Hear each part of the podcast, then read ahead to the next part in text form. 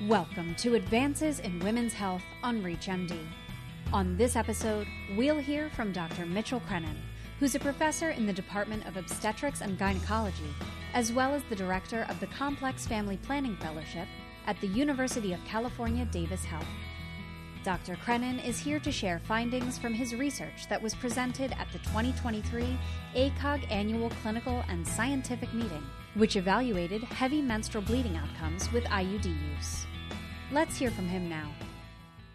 This study was designed to be a phase three approval study for the use of Liletta, the levonorgestrel 52 milligram IUD, for the treatment of heavy menstrual bleeding. So the study was designed to meet the criteria necessary for regulatory authority approval. This study was just a single cohort study where we enrolled women who complained of heavy menstrual bleeding, and then they went through a screening process where they collected their menstrual products for up to three screening cycles, where the products were then analyzed to get an idea of how much blood they were actually losing. And as long as the total amount was at least 80 milliliters or more, they could then get the IUD and continue to be evaluated for what the effects of the IUD would be on their bleeding over up to approximately six months.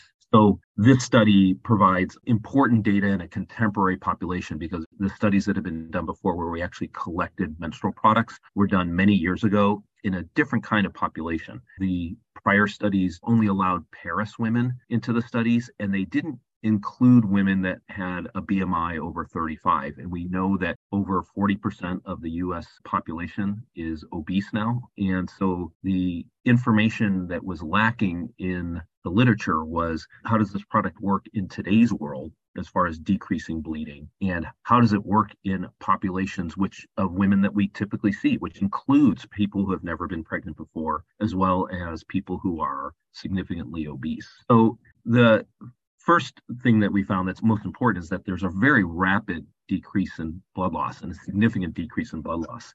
Within three cycles, the uh, amount of blood that people were losing per cycle decreased by about 90%.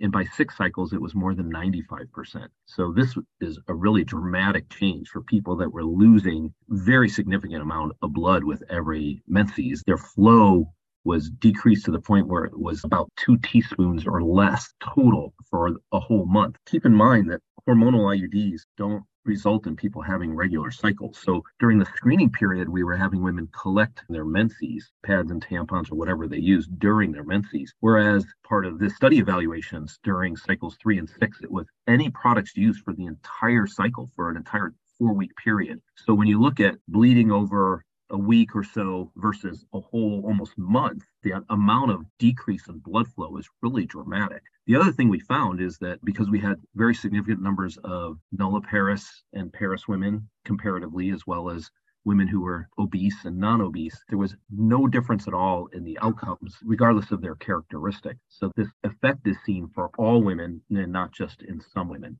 keeping in mind that all the prior studies really only looked at does this work in women who were parous and who were not very obese.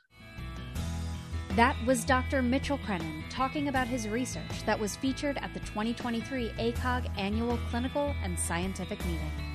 To access this and other episodes in our series, visit reachmd.com slash advances in women's health, where you can be part of the knowledge.